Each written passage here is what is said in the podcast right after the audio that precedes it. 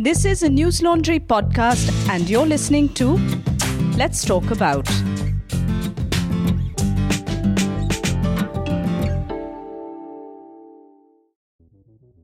Dutee Chand, who has just learned from the newspapers that she has too high testosterone levels to be a woman. Indian media, being Indian media, shows up at her house to ask her and her family whether she's a man or a woman. Incidentally, high testosterone levels is something 70% of women with PCOS have. PCOS is just having a lot of cysts in the ovaries, a disease which is very common.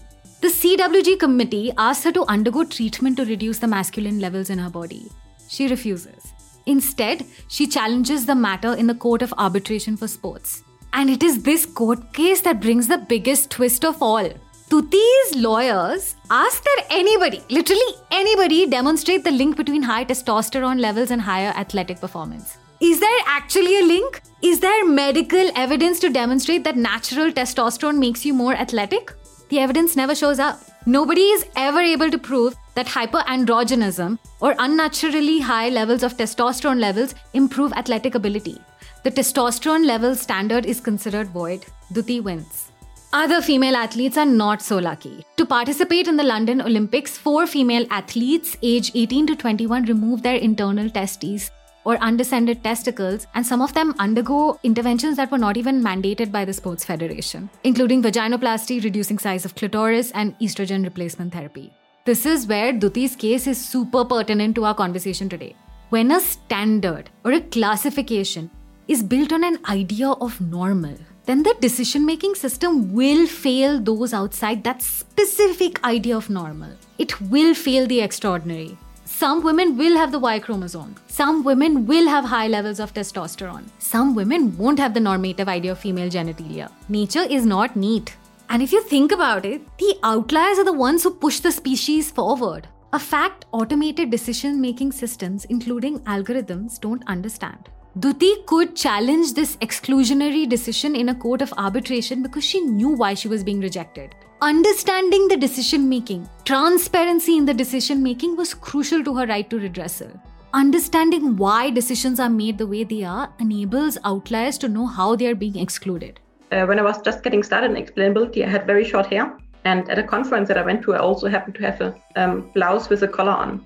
So there were some people there who had an AI system with explainability, and that system consistently classified me as male. And because we knew that I should be classified as female, we knew that the model was wrong. Which is to say that the right to understanding impersonal decision making, algorithmic and otherwise, is also the right to be an outlier without being discriminated against or excluded. If you're female, you're more likely to get your credit loan application uh, approved.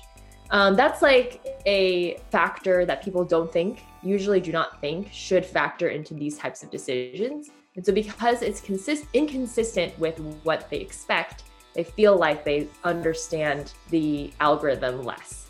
The right to algorithmic transparency is the right to protect the abnormal among us and the abnormal in all of us. Counterfactual basically asks you that how to change the decision of the model it is more strict that it says ki make these changes to change so that the model will flip its decision. Because let's face it, the abnormal, the extraordinary, the out of distribution, that's where the magic happens.